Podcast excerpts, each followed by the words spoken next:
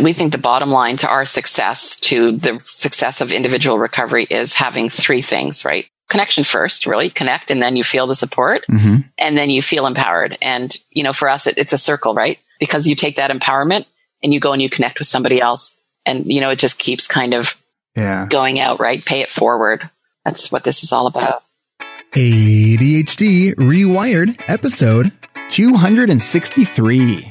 This is the podcast for those of us with really good intentions and a slightly wandering attention. I'm Eric Tivers. I'm a licensed clinical social worker by training and a coach by design. I'm your host, and I have A D H D. A D H D Rewired is more than just a podcast. We are a community. We are wired for connection, and you are not alone. Go to A D H D rewired dot com to learn how you can join us in our free secret Facebook group. Get additional resources for every episode, including links to any resources we mention on today's show. You can support us on Patreon, sign up for our email newsletter, you can request podcast postcards to distribute to your clients and support groups, and you can learn all about our intensive online video-based coaching and accountability groups. You can do all of this at our website, A D H D rewired dot com. We know that starting is the hardest part, so let's get started.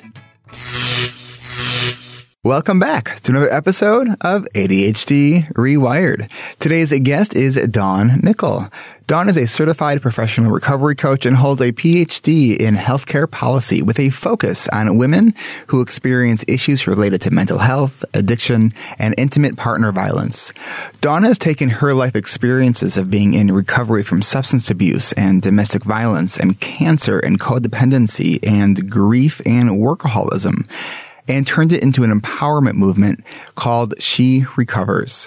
While Dawn has not been diagnosed with A D H D, I was introduced to her by a member of one of my recent coaching groups who convinced me that I needed to talk to you as uh, someone who really understands the power of connection and community on our paths towards healing and thriving. So, Dawn, welcome to the podcast.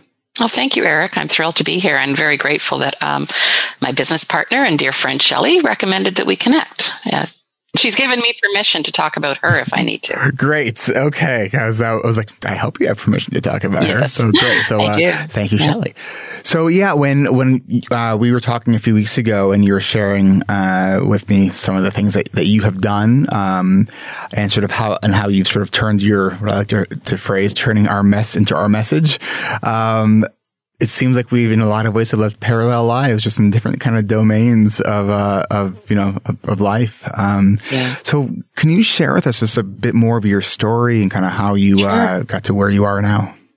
Yeah. Well, I guess, you know, I preface kind of everything that I say about either my life or about She Recovers. Uh, my life and She Recovers is so deeply intertwined these days that the kind of foundational philosophy of all of it is that we are all recovering from something. So my life has been a series of overcoming Um, various things. I, I don't view myself as a, as a broken person who's needed to put myself back together so much as I uh, view myself as a human who just has kind of been dealing with the human condition for the last now fifty-eight years.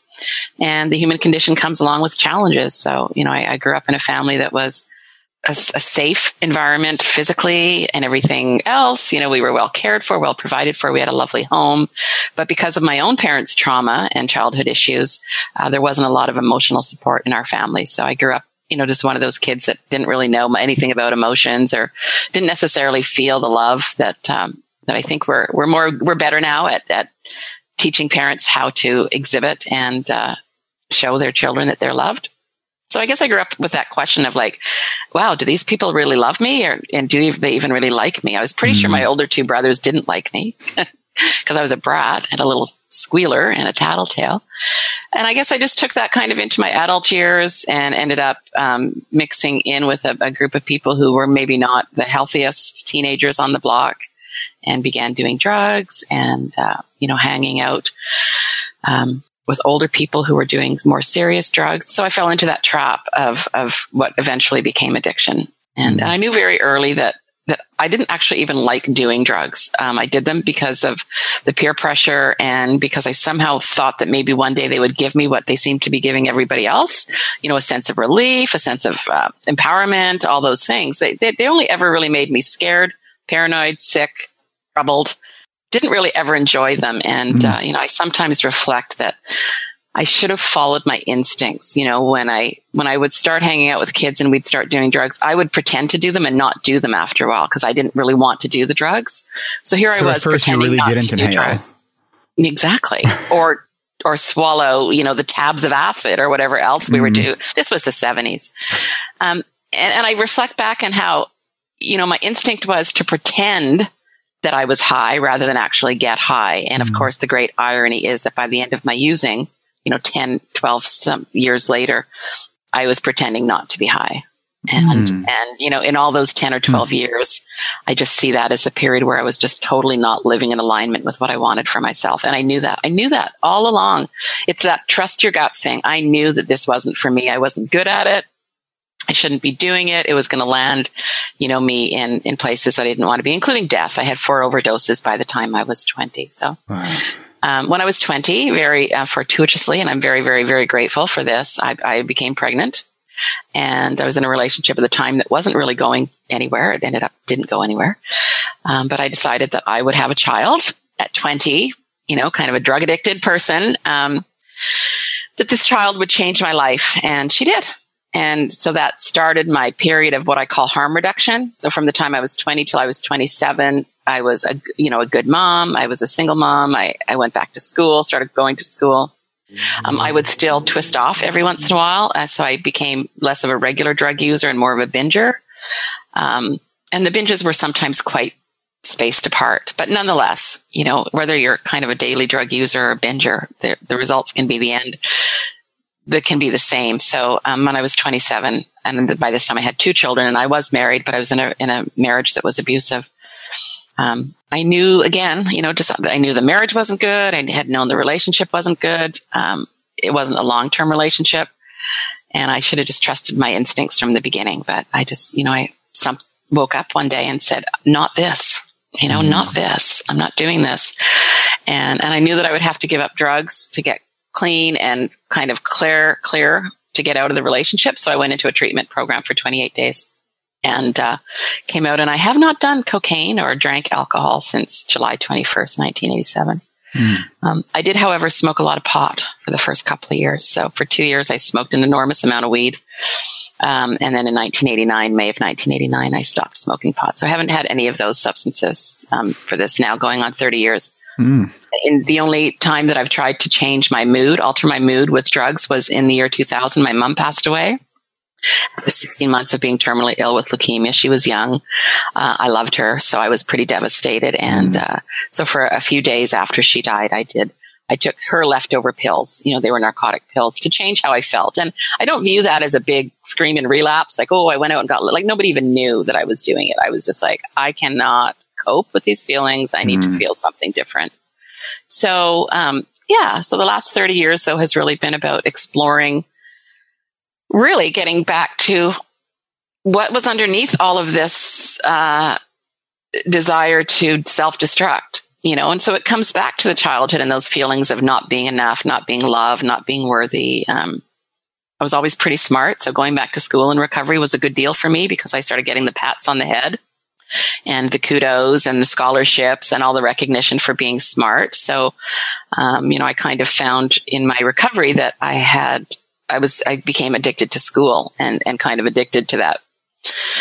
Um, the pace, I was addicted to the pace, you know, mm-hmm. with school, anybody who's a student knows, like, there's no free time really. Because when you're in free time, at least for me, you know, free time was, I felt guilty because I wasn't studying or I wasn't preparing for something. So I just got on that hamster wheel of, um, I look at it now as kind of toxic, toxic productivity when I was in school. And mm-hmm. at the end of, um, and then dealt with things. I ended up having cancer, obviously had some, um, relationship issues. My youngest daughter decided that she would kind of fall into that drug mess as well. How was that for you, seeing that as a parent? It was really freaky and it was very surreal. It was just after my mom had died. And I think in part, part of the, her story is probably, you know, that, like, I disappeared on my family for in my grief and, and leading up to when, when my mom was sick and then for the year after. So there was like three years where I just wasn't even present. And it was at a time where, you know, I should have been paying really close attention to teenage girls, knowing my own experience, but my girls were great. They were, you know, they were probably looked like I did on the outside. They were mm. good students. They had nice friends. Um, so yeah, so that was a real surprise to me. And I just remember not knowing how to deal with it. And, you know, at first it was all about me. Like, how could you do this to me? You know, my mother's just died. And I'm like, you know, and then of course, I think that was probably the message that my mother had given to me when I started messing up in my teens, right? So um, luckily for me, I'm a great believer in therapy. So started seeing a therapist right away and dragging her and the entire family into therapy, which is what we like to do around here. And, you know, just got the message, like, this is not about me. This is about this child who is at the precipice of where you were, and where do you want her to go with that? So we turned her around. It was amazing. You know, we had great support. Um She's now my partner and the co-founder of She Recovers. So she's doing pretty oh, well, awesome. Right? But I think what I knew at that moment was, the only thing I really knew was, I just need to do the opposite of what my mom did. And what my mom did was give up. You know, she just thought, you're just going to do what you're going to do. You're sixteen, you know, as if I was like an adult. And I was the opposite. I was like, you're only sixteen. We love you too much to let you do this to yourself. I am going to absolutely control every element of your life until you pull your head out of your butt. Mm. And and it worked. And again, you know, she was responsive to that. I, you know, I don't mean to discount any other parents' experience where, you know, their kids don't respond. But my children were raised in a household that was a recovering household. My husband has thirty years clean. And so they knew always that, A, there was a, a good likelihood that they would fall into the trap of addiction, mm-hmm. and B, that, you know, there was another way to live, and that it looked pretty good, you know, that we had a pretty good life. So. Um, anyway, so the child, and then the cancer, um, you know, codependency issues. Um, I think really just the low self-esteem was really prevalent during my, even though I was doing really good in university, I would be like devastated if I didn't get the top mark. And well, you shared a thing yeah. when we first when we first talked that uh, kind of the the overachieving was sort of your uh, what you were identified and and praised yeah. for as a kid in school. That's right. Yeah. Yeah. So going back to university was where, you know, I could, that feeling of, okay, I am worth something because I'm smart. And I'd had that when I was a young child in school. Yeah. So it was just very confirming for me.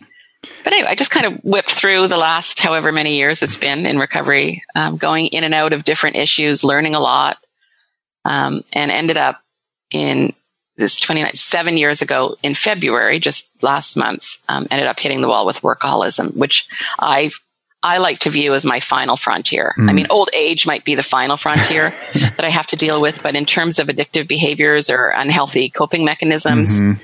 um, it's the workaholism, and I hit the wall really hard with that. And yeah, so the last when we when we first talked, um, I, I shared a few that uh, sort of my, my experience with with uh, beginning to uh, confront that, and I and I shared a few this uh, the, the experience of finding a a um, a Workaholics Anonymous meeting that I was planning on going to on this Friday evening, except that I ended up working late, so I didn't make it to the meeting.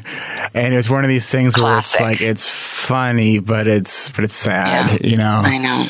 Um, I know. And it is, it's this helpless feeling of like, I know I need to stop, and like tomorrow is going to be different, and then just rinse and repeat the same cycle day after day, yeah. right? With, yeah. all, with all the, the stories that we tell ourselves, and the, the rationalizations for like, oh, why, why I need to just work a little bit harder just this week or this month or this year. And it's, you know, and, I know. Um, and it's been starting to hit me, you know, it's like my, my son is seven and a half, and I'm like, holy crap. Like when did, first of all, when did that happen? And I can only imagine that. Uh, as you know, hear you know from like my my parents and just other people who have older kids who are who are adults that say like, don't, you're gonna miss it, like if you yeah. don't. And so I can I'm starting to feel that, and uh, just in this yeah. year I've really I've made uh, since the, since the beginning of the, this year I've been making some real uh, strides on that, and it's it's been hard, and it's been. But it's been good, you know. It's like I make it home most nights now before my my uh, son goes to, to sleep. Where yeah. for for I would go months where it's like I'd see him on the weekends. Like that's yeah. when I would see him, and it's I like know. that that sucks. Like that's not a good feeling. And it's, I mean, the literature, and like this is, there's so many books, but like this is one of the books that I highly recommend called Working Ourselves to Death by Diane Faisal, mm. The High Cost of Workaholism and the Rewards of Recovery. You know, and it just talks about how, uh, you know, as workaholics, we're, it's exactly the same as being, as being addicted to drugs in the end. You know, we end up, we lie to ourselves. We lie to the people we love about how much we're working. We find excuses and justifications for why we're working as much as we are. Our health suffers. You know, we uh, are... our kind of social life suffers, you know, all the things, even our, how we take care of ourselves or not, yeah. you know, whether we, um, whether we get up and get dressed because we have a podcast at ten thirty or whether we get up and work until ten thirty and get on the podcast, maybe in our pajamas, maybe not, I'm not going to say, but, um, and, and it's, you know, for me, because I'm also a perfectionist, I have to recognize that in my recovery from workaholism, I have to work. And I mean, it's not like cocaine, which I could give up right. and see the benefits of that. We can't give up work. It's almost so more it like an eating disorder. Very much about managing it. I think it's like, you know, from what I understand, what I really appreciate through, you know, my experience of observing Shelley, um, who has been, uh, you know, working with you and, and with your group, it's like it's a full-time job in a sense to just learn how to adapt to our challenges and learning the skills and practicing those skills. So, I mean, I practice recovery from workaholism. It's and it's a practice. Mm, I don't. I yes. have not perfected it. Yes. And some days I'm quite good at it. And I think I might have shared with you before. Luckily for me, the type of work that I do, we have nine retreats a year. And so nine times a year, I'm guaranteed four to seven days where I'm going to be on a retreat that because we've been doing it for so long, of course I'm there, I'm responsible. Like at the end of the day, I'm responsible, or my daughter and I are responsible for everybody's safety and, and, and enjoyment and everything else. But our, our retreats have become such a co-creation. We have so many repeat guests come back. They kind of run themselves. Mm. So I'm kind of guaranteed these seven periods throughout the year where I'm going to lie on the beach. I'm going to eat guacamole. I'm going to read novels. I'm going to visit with women and be more, you know, supported by them and encouraged by them and do the same back. But it's not like I'm not sitting on my computer. I'll check email in the morning and at night on retreat twice a day, which is rather than obsessive all the time, all day. So I, I guess I'm fortunate in that I am able to, um, I still say my next, my next recovery hurdle is to achieve more regular balance in my daily life. But right now, I'm pretty proud that I don't work three hundred sixty-five days a year like a crazy woman like I did before. Mm.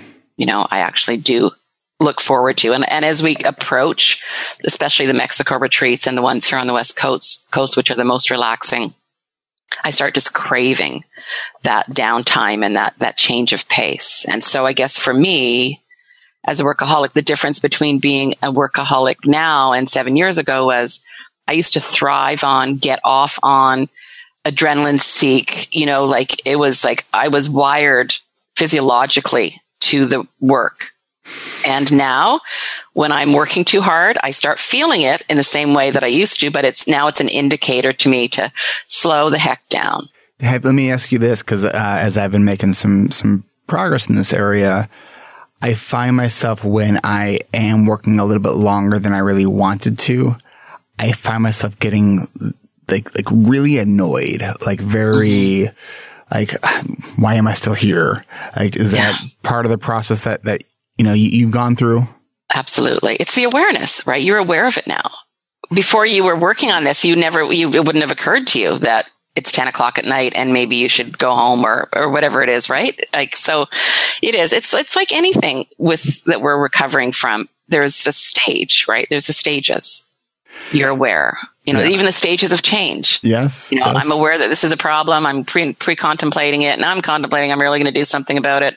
And I just always say that I'm always in action and I haven't quite achieved maintenance yet because maintenance for me will mean balance. Maintenance, I think, is one of the hardest, you know, it's like, while everything yeah. is, you know, making big changes in our lives, I think is yeah. really hard.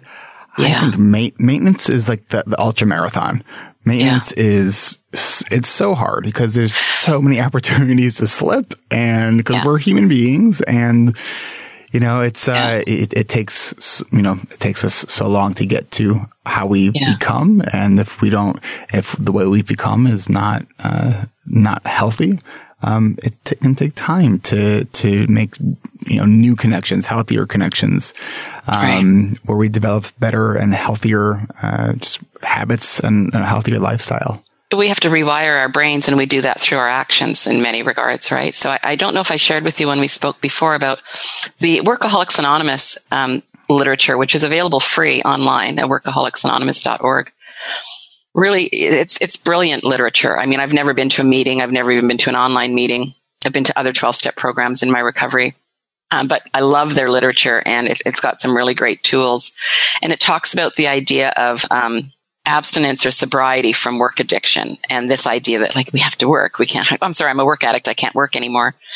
And it's, you know, how do you gauge where you're at? And they have this wonderful tool and approach and process where they ask you to identify your bottom lines and your high lines. Hmm. So your bottom lines might be, my bottom line is we get our granddaughter on Monday. On Mondays, we're her daycare on Mondays. And so I don't schedule any appointments on Mondays. And and then I try to take that to, I don't work at all on Mondays, but if there's something, if I have to sign a document and send it back and I know I'm expecting it, I'll do that. But my bottom line, I'm still holding to my bottom line. I don't have any conference calls or podcasts or anything else. That's just one of them. You know, there's others where, um, you know, you might, I, I will not work on Sundays. So you kind of, you set these yeah. bottom lines for yourself. Start with one, go to two, maybe three.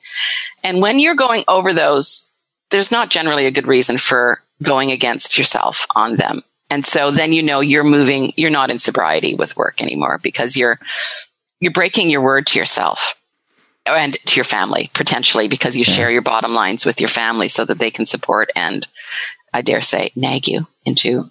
Give you some, some healthy, account- healthy accountability. Exactly. That's better than nagging, isn't it? Um, and then your high lines are kind of like your vision for where you want to go. So like my bottom line might be, I'm not going to work on Mondays because we have Marley. My high line is like, I'd love to not work Mondays or Fridays because some Fridays we get her to, you know, just that type of thing. Or mm. maybe it's that I won't work on Sundays because, um, you know, I want a day just to myself. But right now, you know, that's not my, my high line. I, I'm not, I don't really know what my high line is. I'm just really busy working on my bottom lines. I haven't been working on even those for a while until recently. So it's just, it's a helpful tool. And it just, you know, it's, it's a process too that I think requires, like so many things, a lot of experimentation and, and, yeah. you know, making some guesses about, all right, I think this is going to be the thing that, that helps, and then reassessing yeah. and, and, and I'll keep checking back in. Um, yeah. What I want to do really quick, Dawn, is to take a quick uh, break. And when we come back, I want to, uh, I want to keep going through your story and kind of what you're doing, because, uh, there's, there's a lot of inspiration that we can learn from you. So, Dawn, we will be right back. Thank you to everyone who supports A D H D Rewired on Patreon. Every fourth Tuesday of the month at three p.m. Central, patrons who give five dollars a month or more can join me and a small group of patrons for one hour of high-impact coaching on Zoom. Your support helps cover production costs for this podcast from audio... Wait. Ma- What's... I want to know what high-impact coaching is. It's a high impact coaching. It's right, we're right there. And you have a question, you have a problem, you have a challenge you're working on. I'm going to ask you questions. I'm going to help you drill down to, to, to identify what that, whatever that first thing to do is. Um, and I think in our last months, we had someone who, uh, was struggling. They were stuck on a website for a long time and about their bio. And I said, well, what needs to be done? And there was just like a couple things that needed to be done. Then I asked her how long she thought she would do it for, or how long it would take her to do it. And she didn't think very long. So I told her, why don't you go do it now? And she did. And before the, the whole thing was done, the hour was done, she had completed something that she'd been putting off for months. That's what I mean by high impact coaching. Oh, I feel I like mean, I need if to. If I do an hour of that, that means that I don't have to go to the gym and do high impact cardio. um, doesn't quite work that way, but um, I mean, I can rationalize anything. Can you rationalize why you should give some money each month for something that you could get for free? I mean, the podcast, the the community, everything else that we do that we get for free. Like, why? Like, rationalize that, please do it for me, because it doesn't make sense. We can, you can listen to my voice every single week for free, two hundred sixty some episodes. So if you can get it for free, why, why pay for it? I thought you said you could rationalize anything. Now you're being silent. Oh, this is not, I'm sorry. Yes, I was talking to I, you. I didn't know if that was like, you know, just to everyone in general. A, like, a rhetorical, what is it to you? Yeah. Like, you know, you know, for everyone to answer it themselves in their own head. So I do mean, you have an answer? Yeah. Are we? So we're talking about the five dollars a month or more? Or more. yeah, I mean, it's like giving back. And I mean, I go to Starbucks every day, and I think my my Venti latte is like five dollars and seventy-five cents every day. And this is like once a month. Like, no. I probably tip like random Uber, like, you know, like, oh, and they, you know, they always trick you a lot of times too. They'll be like the delivery fee. And then sometimes it's like, they'll be like, oh, here, we'll just like tell you this is what fifteen percent, this is what twenty percent is. And then sometimes it just automatically does a percent for you. And then you don't even notice it. And you, and then they come and you give them cash too. And then you're like, oh, I just spent all that money. And instead, you could just come and learn some new things. Look, where are you going with this? Oh, where I was going with this. Um, so, so this is like no, I got it, I got it. So seven thirty uh, on a Friday, and the meds are worn the off. The meds have worn off. So this is so so the where don't lose it the connection between what you just said. So with A D H D Rewired, you know, so with the Uber and all those things, you don't know what's happening. With yeah. A D H D Rewired, you know what to expect. Right, but it's like you can also learn ways to like also not do that all the time. Like to learn how, you know, to not make mistakes like that because... Or at least learn from them. Yeah. I mean, that is the idea. And laugh at them and share them and... And then repeat them and then laugh at ourselves because we're repeating them. Yeah. And that's the value you are contributing to when you become a patron. Is being a part of that that experience, the the community, the connection, the knowing that you're supporting a small A D H D-owned business that one hundred percent of uh, this business's employees, which are sitting next to me, um, yes, I'm new, are A D H D. So we were, we are an A D H D-friendly organization. Yes. And I got to tell you. You know, I was I was nervous about hiring somebody with A D H D. I'm like, I don't need to hire myself. Like, that's the last thing I need. And, you know, it's it's a testament to all the different flavors of A D H D. Yeah. Um, because, man, it's having a – well, at least having you is – you've been fantastic. You've been here for almost three months. I haven't fired you yet. You haven't hit me yet. Um, it's a, this is a very healthy, productive working relationship. I make them upset sometimes, though. It is, you know, I think we should share this. Con- I, I think we should continue. If it, people want to know. I was going to say, I'm like, you could just like do a whole episode or we could do like the ads. I think, I think that. Uh, this is how we're trying to do ads now. So here's the idea. One so, uh-huh. so this is what we should do. Our five thirty meeting that we're having at seven thirty. But we're going to start having it at five thirty. Mm-hmm. We hit record. And we're going to talk about our week. Wait, well, so then we're going to have to actually have like our real meeting at four thirty. Well, yeah. I, because, I no, mean, we're no, not no. going to be like, let's like right. So behind the curtain. So, well, I think this is, this is, but, so I wonder if patrons would like to hear A D H D at the end of the day. Patrons, I would really love to have health insurance. So let's not get carried away.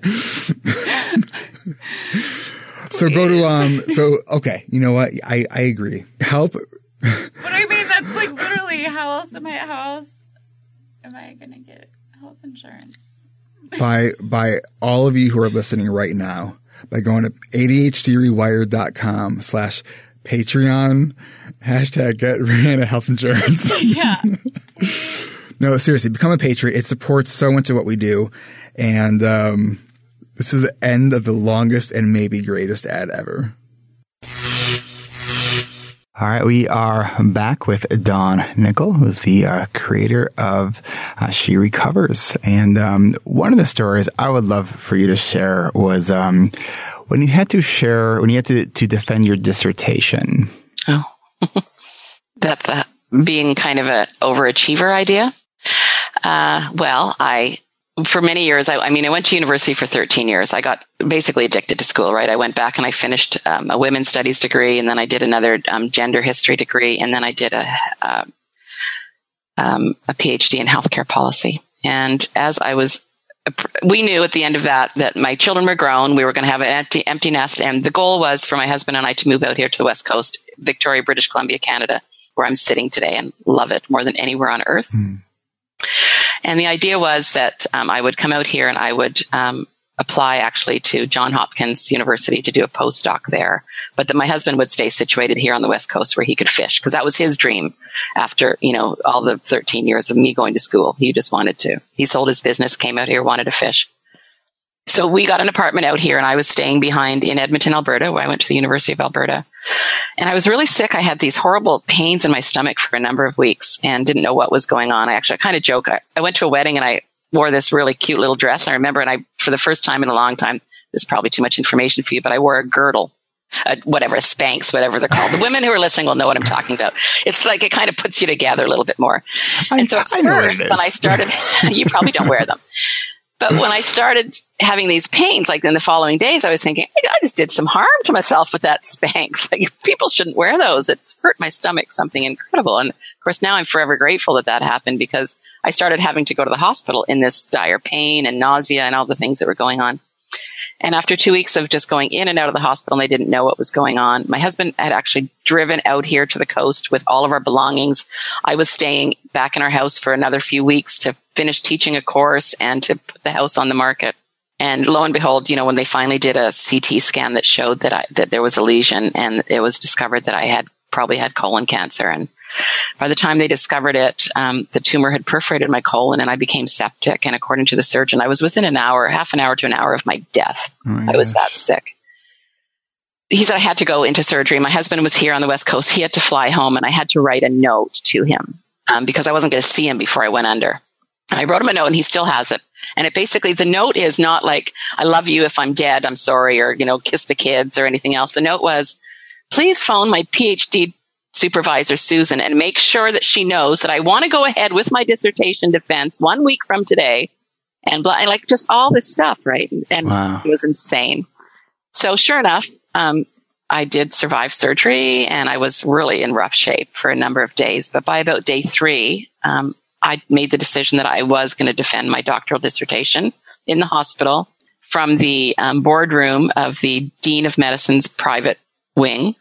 And they agreed to that. Um, and so I, the nurses, we just had to play around with the medications, like my painkiller. So they would give me a shot and I would kind of go, okay, like it was about forty minutes where I'm just like zinging on the Demerol or whatever it was. We were, I, and I, I, I can't speak about my dissertation at that time, but after forty minutes, I'm good, I'm clear, I can do it, and I can go about fifty minutes, and then, you know, the pain starts and I have to have it. So we played around with it for a couple of days, and, and I think back, first of all, how crazy was I? But how crazy were those medical professionals for That's, letting that me That was my that. thought, like that that, that was the supported, like, wow. Yeah. And then I just kind of go to, I'm pretty persistent, like, you know, and I... I could convince them, no, I have to do this. And I know that my intention was that I wanted to just get it done so I could move here to the West Coast. And anybody who's ever done an advanced degree, like getting together your committee is really complicated. It had taken us six months to line up everybody's dates. I mean, the chair of the history department at Duke University was on my committee and it had taken forever to get him. So I was, I had a good reason for wanting to get it done. But so I did it. I defended my doctoral dissertation, which was on, um, policy and history around care of the dying in the North American West, people dying of cancer, oddly enough. And I did it. And uh, while on an I V yeah, drip. It was weird. Oh, like an I V drip, like painkiller, everything. Yeah, it was insane. It was insane. One of the funniest things was my husband actually, he got to roll me to the boardroom and he accidentally ran the wheelchair and all the contractions into the, the door jamb. And I just exploded with a bad word. That's how I entered into my defense. Like, it really hurt. And at the end of it, when you do your defense, they send you out of the room to decide whether they're going to pass you or fail you. And so when I came back in, it was, you know, again, the chair of Duke, who's like just a dear, he'd been a, a mentor for years and years. He just said, there's no doubt, Dawn, that you had the sympathy factor coming in here today. But um, he wanted me to know that despite that, that he thought that my work was brilliant and that I, you know, was fully deserving of the title of doctor, and congratulated me. And it felt really good. And there were minor revisions to my dissertation. So that was another indicator that I had done okay. But that was just like an indic- like when we want something really bad, we can do anything, you know, and uh, to our detriment often, and sometimes to, you know, sometimes it's a good thing. Um, I'm, I haven't quite landed exactly on where that experience was, but it's a heck of a story. So. It sure is. And it's, yeah. uh, you know, hopefully the, the moral of that story to, to listeners is not, well, if you have to defend your dissertation, go in with an I V drip. Uh, uh, yeah, yeah. A little bit of morphine, a little bit of Demerol, you're good. No, it's oh, not man. that at all. But. Yeah. Wow. I mean, it's, and, to, and, yeah. to, and I think the, the thing that, that strikes me is what you just said is that, like, the fact that the, the doctors were all okay with this. Yeah. Hmm. Yeah, it was good. It's a, it's a culture of, of like that, you know, the, the exhaustion is the status symbol, right? I well, mean, it's... and think about that. Think about medical professionals. Like they are the, like they are as addicted to their work as probably anyone, you know, I mean, all professionals are and lots of other people, but professionals in particular. Uh, you know, there are studies that just show that, you know, the stress levels of medical professionals and pilots and you like all those kind of subgroups, right? It's kind of the, yeah. the higher you go up, the, the harder you work and the harder you have to work to keep your space. And so you, you said to me that when we first spoke that um, one of the, the reasons that you uh, created this organization um, was that you said that everyone knows what addiction looks like, but that they don't know what recovery looks like. Yeah, I think it's really, you know, in your country, in my country, and countries around the world, we're faced with an epidemic right now, the opioid epidemic in particular. Mm. And it's it's such a serious matter. And, you know, as a, as a former opioid user myself and, you know, having lost as many people as I have to that epidemic uh, in recent years and recent times, as well as, you know, I mean, people were dying of heroin overdoses in my life many decades ago, too. That and, you know, when we think about the homelessness problem here on the West Coast in particular, people have an understanding and a misunderstanding of what addiction is and, you know, the, the view of it and, and that that's what addiction really is. And, and they don't see, they don't see the physicians and the nurses who are, you know, wired to the drugs that they're administering and then taking a little bit for themselves. So there's this kind of silent epidemic that also goes on, an almost invisible ec- epidemic. And I'm not too invested in the idea of uh, revealing all of the, you know, all of the people out there that are actually addicted. I, I think you can just assume, and people know in their own families. I don't know very many people who have not been touched by addiction in their families.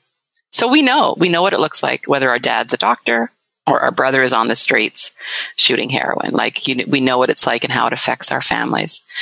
But we don't know what, what does recovery look like? You know, and, and the reason for that in large part is, and there's this, you know, uh, an ongoing, many, many, many decades old recovery advocacy movement that hasn't got a lot of traction until the last few years, has been trying to promote this idea that, hey, there are people who do recover. I mean, there's millions of us. Uh, in the United States alone, there are twenty-three, maybe twenty-four million people who identify as being in recovery, active recovery from substance use disorder. There's as many and more who could benefit from being in recovery. Uh, only five percent of all people who have problems with substance use disorders do get help. So, but we don't know that, you know. So how do people know if you've got a problem you're struggling with, you know, you're drinking too much or you're taking too many drugs or, or even, you know, you're working too much. How do you know that you can recover unless there's an example of it somewhere? And so I've just always been interested in having the conversation and um, continuing to advance the conversation around recovery is possible. It's awesome. It doesn't mean you become this perfect person, but you can give up those things which are killing you. And, and you know, it might be killing you physically. It might just be killing your spirit. It might be killing your marriage. It might be killing your job. Um, but that you can recover. And I just want to continue to explore what recovery looks like and to continue to show. We focus primarily on women, but we know that if when women heal, their children heal, families heal, communities heal. So I'm just really devoted kind of to that project of uh, being recovering out loud. It's one of our principles. You know, we say that mm-hmm. when we're ready, we recover out loud so that women who are struggling can find and join our movement. And and I'm pretty out loud about it. I mean, I've been on the on in newspapers. I'm on podcasts. I'm on social media. Like I'm like this, I'm an open book, as I said earlier to you. But we we don't expect that everybody is going to have to move into that space. Um, recovering out loud might just be when you're at a party and somebody isn't drinking and they go, well, I'm just not drinking because, you know, and you can kind of tell, well, they're not drinking because they have a drinking problem and they don't know how to say that. And then if you say to them, I actually don't drink alcohol anymore either because I used to, you know, it used to, it wasn't doing me any good or it brought more harm to my life than good. That's recovering out loud. You're saying to one other person, yeah. I'm an ally with you in this room full of forty people, and thirty-eight of them are going to be sloshed by the end of the night. And there's you and I, right? It's just having that. So, so the small conversations, the, uh, the codependency, you know, talking about love addiction. I just think that people are more interested in seeing people on the other side of problems. It's more hopeful than mm-hmm. us lecturing or providing information about, you know, are you an addict? Are you a love addict? Are you a codependent? Yes, I am. You know, I get all the check marks. I answer twenty out of twenty. That's so great. Then now, what? Now I'm in the shame hole. Exactly. Now what? Yeah, exactly. The shame hole. So, and, you know, I, you know, I, I shared with you that what I find real, and I wish I hadn't thought about, I don't have Facebook on my phone anymore, so I couldn't even pull it up. Um, but last night in our secret Facebook group, there was a discussion by a woman who was talking about uh, being recently diagnosed with A D H D. And on that thread, there's like eight or ten other women coming on, sharing their experience of having been, um, most of them, I think, if I'm recalling correctly, were at, diagnosed as adults mm-hmm. with A D H D. And they so were common. Sharing their strategies. They were sharing resources. I shared this resource. And they were sharing... They were sharing their meds, like they were sharing what, which I get a little bit nervous when people start saying, do this medication or not medication. Right. Like, so I'll go in there later and I'll just say, you know, consult a medical professional before you make, or, but, but it's just like they're recovering from that. Yeah. And, uh, and they're getting support from other women who are saying that I've successfully been treating my A D H D for seven, eight, ten years, whatever, you know, they were sharing. And that really is just what it's about. It's, you know, we're all recovering from something and we do it. We have to be supported to find and follow individualized pathways. There isn't a one, you know, one size fits all, which is another reason that I'm so passionate about the space that we've created. You know, I was, I was raised in a twelve step recovery program in recovery because in nineteen eighty-seven and nineteen eighty-nine, nobody was saying, go do some yoga and you'll recover, you know. Listen to yeah. podcasts, you know, join a Facebook group. Like there was just none of right, this. It was like, right. go to twelve step recovery or you will use and you will die. And that, yeah. that may have been true then in some regards, because if I didn't have other recourse to recovery, I wouldn't have recovered. Um, but now what we love is um, being able to share about all the wonderful resources and give women and other people the freedom to choose how they want to recover. It's, It's empowering, right? It's empowering people to take charge of their own lives. And not that they should be the boss of their own recovery completely. They should still consult with people. You know, they should still go to treatment if they're at that end of the spectrum. But just I think like, a part of empowerment, though, is also saying, yeah. you know what? I'm okay with saying that I need help and that yeah. I need to I need to have somebody else help me with wherever I am in, in this phase. Yeah. You know, it's, yeah. you know, in like in my in my coaching groups, um, sometimes people come in and they'll say, like, you know, I want to learn how to keep myself accountable. I'm like, yeah. what if we shift to that perspective? And so what if we can learn to to know that it's absolutely okay and encouraged to say, I need help to do this thing because I know that I need to do this thing and I can't yeah. get myself to do it on my own. And I, if I could just share a little bit of Shelley's, our experience of working with Shelley, you know, we kind of started working together. We've known her. She's been a, a dear friend for well over a year. And, but working together was kind of, it almost coincided with when she had her diagnosis and, and when she started the training, I mean, shortly thereafter. Mm-hmm.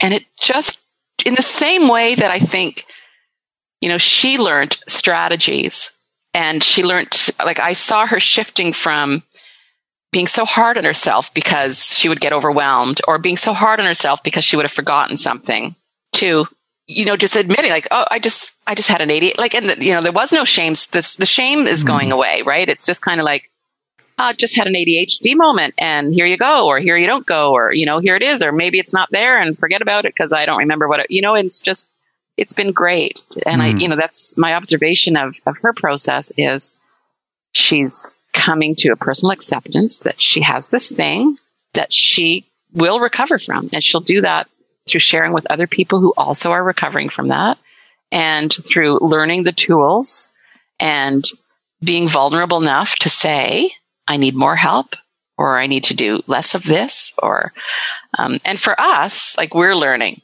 you know, we're learning how, Um, I mean, we're a, a team of five women, basically, and it's kind of like we all have our stuff. We're all control freaks, which is a lot of fun. Um, you know, some of us, a couple of us are workaholics. A few of us are um, I mean, I won't go into all the personalities of who we all are, but we're all very different, but we all bring something. You know, Shelley's thing is A D H D. My thing is like toxic controlling, which I'm working on. Uh, yeah, it's just, it's been really interesting. And I, I love that she's had access to your group because um, I know how much she's learned and we're learning through her as well. Right. She shares with us what she's learning. So thank you. It, it's neat to hear the uh, uh, from uh, from an observer of somebody in, in the group. It's it's very yeah. cool. To, and the biggest to thing hear. Is just like her putting her stick, putting the big stick away. You know? Yeah, I'm so glad that you're seeing that, too. And that you, yeah. you've seen the because, uh, yeah, when when she first came into the group, you know, it's just like I just want to, you know, and, and in a sense, she did get this, the big old hug from everyone virtually in the group, because it's like, yeah. wow, you're being so hard on yourself. Like, yeah. it's, you know, yeah. my, you know, I would tell her, I screw the stuff up, too. Yeah. And we don't have to hide and be secret, you know, secret about it. It's when we share it, it sharing the stuff that we're struggling with, it, it, it dissipates. Yeah. It dissipates the shame. And when we can, when we're not in shame, we can actually make progress on whatever it is we're working on. Yeah. Yeah. We do the same. We do online programs for women in recovery and they're, I mean, recovering from a lot of different things. The majority will be in, in early, relatively early substance use recovery, but it's just that same thing, you know, speaking, you hear something come out of somebody else's mouth that would come out of your mouth if you had just had kind of the, the gumption to say it. But I think for yeah. anybody listening who has never had that experience, please like find a support group, find a community. Yeah. Because they're, you know, I was talking with my, my groups yesterday where, um, like the, the second to last session that we do is a, a feedback session where I basically put myself in the whole group process in the hot seat. And I'm like, all right, help me make the group better for the next time. And, you know, I've been doing this for years and, that, and yeah. I always do that at our second to last session. And, you know, the question I, I was asking to everybody is like, what can I do? Because, you know, I, I want to reach everybody with A D H D and, and help them, you know, experience this. And so what can I do to help people understand who, you know, just want to come in? They just want to get a hold of their to-do list. They just want to get a hold of their calendar. And man, and how can I help people really understand that, yes, we're going to do that. And that's great. And that's important. And it's valuable. But what really makes that possible is the connection to other people with A D H D, the sharing the stories, and having a generous helping of self-compassion.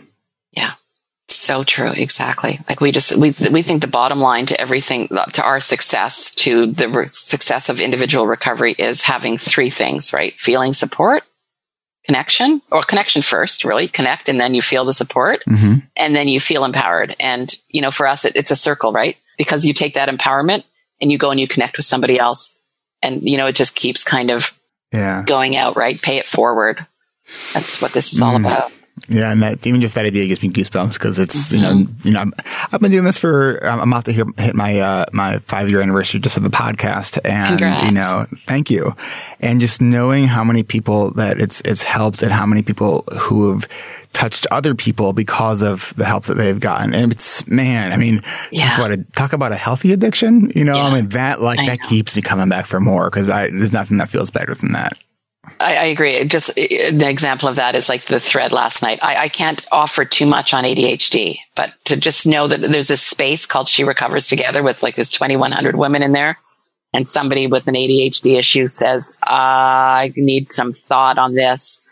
And then, to, you know, for this swarm of women to come on in and, and just do that support. Um, yeah, it's, it's, it's magical, right? Hmm. What I want to do really quickly is take a a quick break, and then when we come back, I want to hear uh, some more specifics about uh, about She Recovers and the, the stuff that you have that you're putting on, uh, and, and I think areas all over the country and online. So uh, when we come back, we'll hear more about that. Thank you. Our spring coaching and accountability groups are full, but there's still time to join the wait list. We start April fourth, so go to coaching rewired dot com to learn more or to see dates for upcoming sessions. Summer sessions will be July fifteenth through September twentieth. Orientation will be the week of July eighth. With tax refunds coming soon, reinvest in that. With tax refunds... What? You can do it. Okay. Okay. You can do okay, it. Okay, uh, you can do it. With tax refunds coming soon, reinvest that into your growth. We're only going to be doing two sections this summer, so spots will go fast. To be the first to find out about registration for our summer sessions. Go join whoa, our... Whoa, whoa, whoa. Only two sections this yes. summer? Yeah. Oh, that's news to me. Really? Yeah. I know I've told you this like multiple no. times. Oh, come on. No. Come on. No, no. I... No.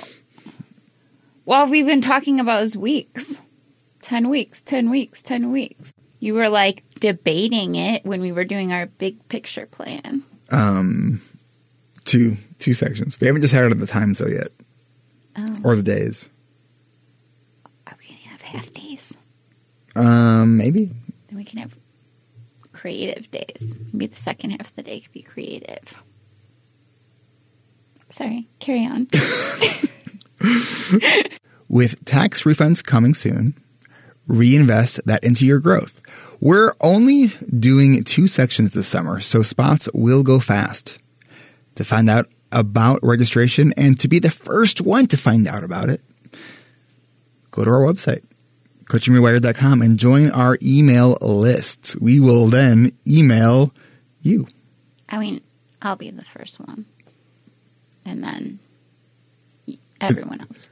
It's true because you're going to probably be posting it on, on, on the World Wide Web, yeah. on the information superhighway, where we will hope to see you there at the intersection of coaching and rewired dot com. Oh, I just want to say that I didn't ad. write this. I'm Eric Tivers, and I support this ad. I didn't write that, but I support this ad. Join us every second Tuesday of the month live and get your questions answered. Join me and Brendan Mahan, the host of our other podcast, A D H D Essentials. Go to A D H D rewired dot com slash events and you can register for the next six months of Q and A's and get email reminders about all of them. It only takes a minute. It's free to register. Go to A D H D rewired dot com slash events. That's A D H D rewired dot com slash events. All right, we are back with Dawn Nickel, the uh, creator, visionary, founder of She Recovers. So uh, I want to uh, take this the last, I guess, third here and talk really about your organization and um, like how, how you're helping people, how people can be get connected to it. Because um, I think it's, it, from what it sounds like you're doing, you're doing really just extraordinary work for so many people. Yeah, we're doing a lot. It's quite funny when I when I. kind of give the inventory of what we're all up to, it, it's quite apparent that we have a team of um, overachievers and workaholics because we we got a lot going on. Um, you know, we started out as a Facebook page, and it was just kind of I, I originally blogged, and then that turned into a Facebook page, and then we did a, a self-care yoga retreat, and over a number of years we did more retreats, and a couple of years ago, just everything that we've done has been very organically driven, consumer driven. And women started saying things like, well, we want a big conference. We want more than just twenty people at a retreat. We want to be in a room with five hundred women in recovery. We want more online offerings. So, so just as, you know, we've been trying out different things, and as our capacity has allowed us, we've increased our offerings. Um, I'd say the primary way to describe what we do is that we create welcoming spaces and transformative opportunities, both online and in person, to connect, support, and empower women in or seeking recovery. And our current offerings are, we do retreats, so we do self-care retreats. Um, we're going off to Kripalu, Center for Yoga and Health in Western Mass, later this month for a retreat. We host them there. And then we're doing two in Mexico, um, one-week retreats on the in the Mayan Riviera. We've been going there since, like, forever. Our first Mexico retreat was twenty twelve. Uh, and then on the in the summer, we do on the West Coast here on a beautiful little Gulf island called Salt Spring Island. We do four-day retreats. And, you know, the focus of our retreats is self-care. It's really not to go and deliver a bunch of programming. At Kripalu, we do a little bit more programming. We actually do some group coaching. But at our West Coast and our Mexico retreats, it's all about unplugging. And actually, what we like to say is you, you come to us knowing everything that you need to know. You just haven't had time to listen mm. to yourself. That's great. And you just need to come and remember who you are and what you really want. And, you know, we do like a ceremony where we ask people to set an intention. And it's just, it's a, it's for a lot of people, it's women who come back year after year, and it is their reset button for every year. So the retreats are amazing and a big part of my recovery, as I said earlier. We've also, we're in the early stages of doing, um, setting up sharing circles. We have coaches. We work with an organization called the International Association of Professional Recovery Coaches, and they train women to become life coaches and recovery coaches. And then those women take a She Recovers coach designation with, with us, which is really just us um, training them in our philosophy. Our philosophy consists of ten intentions and guiding principles. And it's a ten-hour module that just makes sure that they are aligned with our principles. Um, and then they go off and start their own individual practices. And uh, so we have coaches who are leading sharing circles. In, we have a coach in Sydney, Australia. We've got coaches training in Saudi Arabia. And we have coaches in London and France, all over the world. Um, the majority are in the U S and then a growing number in Canada. So we provide coaching. They provide coaching circles in real life. We also have um, started organizing meetups. We, we really want to make sure that our offerings, that there's a wide range of offerings so that everybody can access something. Mm. So our meetups are like, in some places, it's just a group of women and they get together for coffee. In others, they do hikes. Some of them go to a yoga class. Others, they'll do a painting class. But again, very informal, volunteer-led, pro-social events. Um, so those are a big thing right now. We've got online coaching programs similar to what you do. We have like a maximum of fifteen women per session. We do it for six weeks, which is not as long as yours. Um, and we just kind of, you know, go through helping them set an intention, coming up with an action plan, working through some of their limiting beliefs, helping them learn how to set boundaries. And it's really about accountability. And the feedback we get on our online groups is the biggest thing is just like connecting with and listening to other women who they can relate to. A lot of women who find us online, find us online because that's where all their recovery is. They don't, they're not doing in-life recovery. So mm-hmm. it's pretty valuable for them. My daughter, Taryn, and the co-founder of She Recovers, um, has created a beautiful She Recovers yoga program. So she has an online membership for people. It's a beautiful trauma-informed yoga.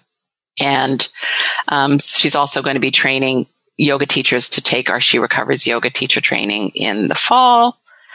Uh, we're, and we do conferences. So we've done a couple of really big conferences. We did one in New York City in May twenty seventeen, one at the Beverly Hilton in September past. Um, these are five hundred to six hundred women, you know, big, major keynote speakers. Like in, in New York, we had Marianne Williamson, who's now just running for president, don't you know? Um, and G- Gabby Bernstein. We had Cheryl Strayed, the author of Wild, um, in New York, or sorry, in L A. And we're going to Miami in May twenty twenty. We decided in twenty nineteen we weren't going to do a big conference. It's such a big job. We were going to have to have a break. So we've already booked May first to third in Miami for our conference. We're going to be announcing where it is and some of our speakers next month. Um, but in twenty nineteen, we decided we want to get out on the road and bring our message to more women. So we launched the um, She Recovers Creating Connections tour. Our sponsor is Hazel and Betty Ford, and we're going into seven communities across North America, two in Canada and five in the U S. And we want to bring together recovery seekers, service providers, and advocates to have a conversation in each city about, you know, this is what She Recovers is about. Do you find that there'd be a need here? You know, help them set up meetups. And in most of the places we're going to, we have coaches who will be setting up sharing circles, but really just offering to professionals this idea that, um, you know, at the end of the day, if you have somebody who's coming with you, whether it's codependency or gambling or, or whatever they're they're struggling with, the only answer that professionals used to be able to give is just go to a twelve-step meeting. And you know, we're not anti-twelve-step. Like I said, I'm a strong supporter of twelve-step recovery. Um, but there have to be other options because twelve-step recovery doesn't work for everyone. So mm-hmm. we're inclusive of twelve-step recovery, but we're not restricted to or affiliated with twelve-step recovery. We're looking forward to having those conversations starting in Chicago on April sixth, then Toronto, June the ninth. Uh, we're going to um, Nashville on August the third, Vancouver, British Columbia on September the eighth, um, Va- Seattle, September the fourteenth, New York on October the twelfth, I think. I could be wrong. And San Diego uh, in November.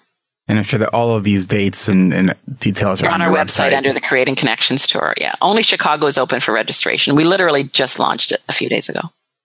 Wow. I'm, yeah. I'm, uh, I'm kind of in awe, Dawn. I'm like, oh, I know. As, as I'm listening well, to, to what you're doing, I'm like, how can I make like parallel that for, for A D H D Rewired? Because it's, I just, I right. love the ideas of what you're doing. Well, it's all glory to the team that I work with, right? You know, Shelley, my daughter, Taryn, Peyton, and our event producer, Dara. Like we, um, yeah, we're, we're a pretty, pretty high functioning team.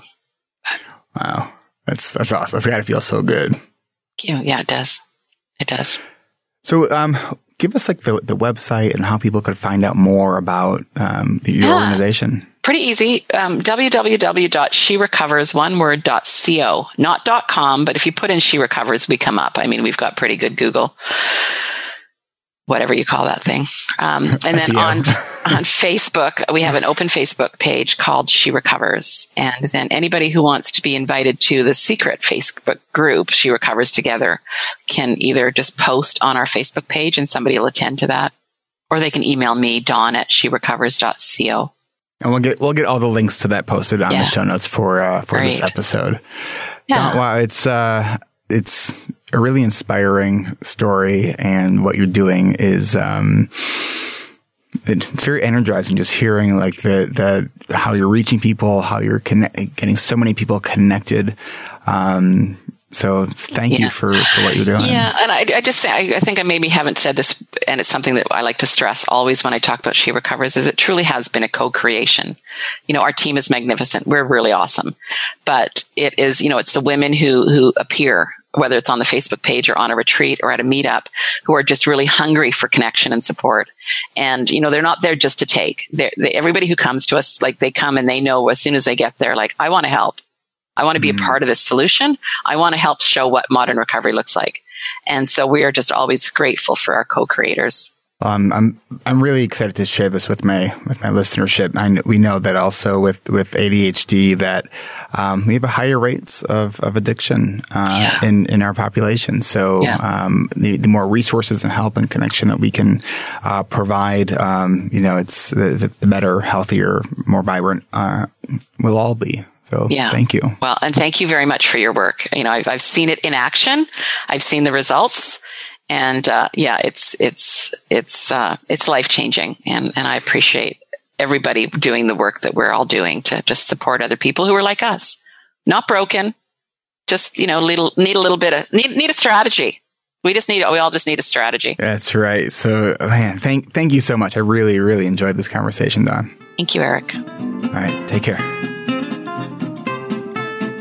This is Eric Tivers. Thank you for listening, and congratulations for making it to the end. A D H D Rewired is more than just a podcast. We are a community focused on learning, growing, and connection. The website is A D H D rewired dot com. You can find summaries and additional resources for each episode. You can apply to our free and secret Facebook community. You can learn more about A D H D Rewired's intensive online video-based coaching and accountability groups, and sign up for my email newsletter to get exclusive content you won't get anywhere else. It's all at A D H D rewired dot com. While you're there, click the Patreon button.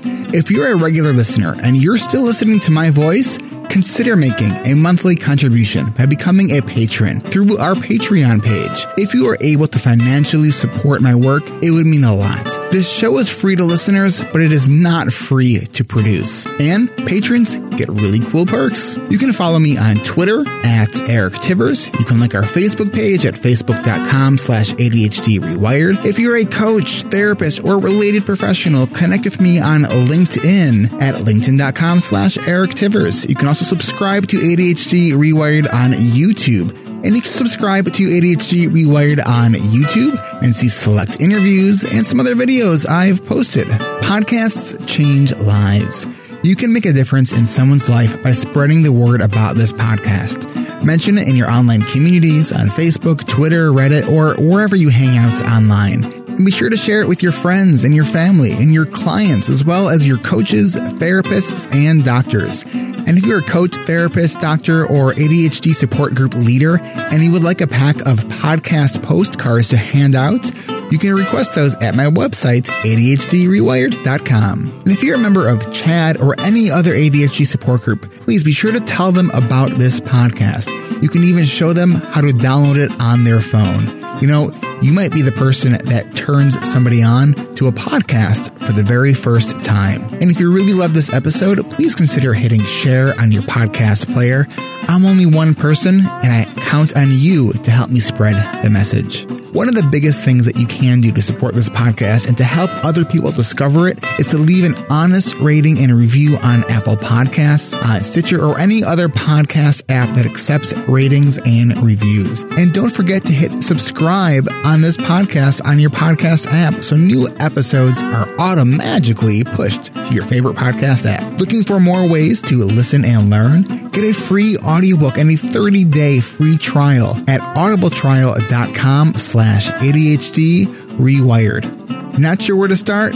In no particular order. Check out Atomic Habits by James Clear, The Body Keeps Score by Bessel van der Kolk, ten percent Happier, and Meditation for Fidgety Skeptics. These are both by Dan Harris. Change Your Questions and Change Your Life by Marilee G. Adams. The One Thing by Gary Keller and Jay Papasan. Procrastinate on Purpose by Rory Vaden. The Four Tendencies by Gretchen Rubin. Do you have trouble asking for help?